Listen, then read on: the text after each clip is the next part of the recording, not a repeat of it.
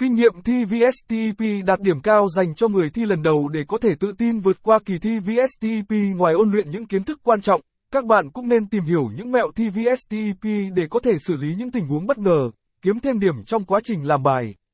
Ở bài viết này chúng tôi xin được chia sẻ tới các bạn những mẹo làm bài thi VSTEP và kinh nghiệm làm bài thi đạt điểm cao.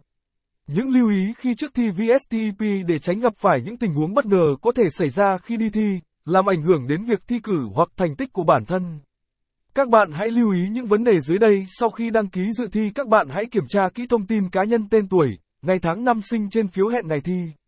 Nếu như phát hiện lỗi thì hãy báo lại để được sửa đổi. Trước hôm thi một ngày các bạn có thể đến trước địa điểm thi để xem phòng thi và cách di chuyển đến phòng thi.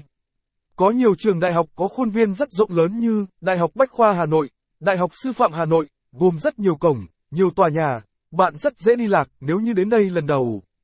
Chính vì vậy các bạn nên đến trước để tránh việc hôm sau đến muốn chậm trễ giờ thi, buổi tối trước hôm thi, các bạn hãy chuẩn bị sẵn các loại giấy tờ tùy thân, chứng minh nhân dân, bằng lái xe, vật dụng cần thiết, bút, giấy, các bạn nên bỏ tất cả vào túi sách để tránh bỏ quên, tránh làm rơi. Ngày đi thi các bạn nên đến thật sớm trước 30 phút, không nên sát giờ mới đi nếu như xảy ra sự cố, tắc đường, xe hỏng, sẽ khiến bạn bị nhỡ thi, nên nghỉ ngơi thoải mái trước hôm thi để có tinh thần thoải mái nhất.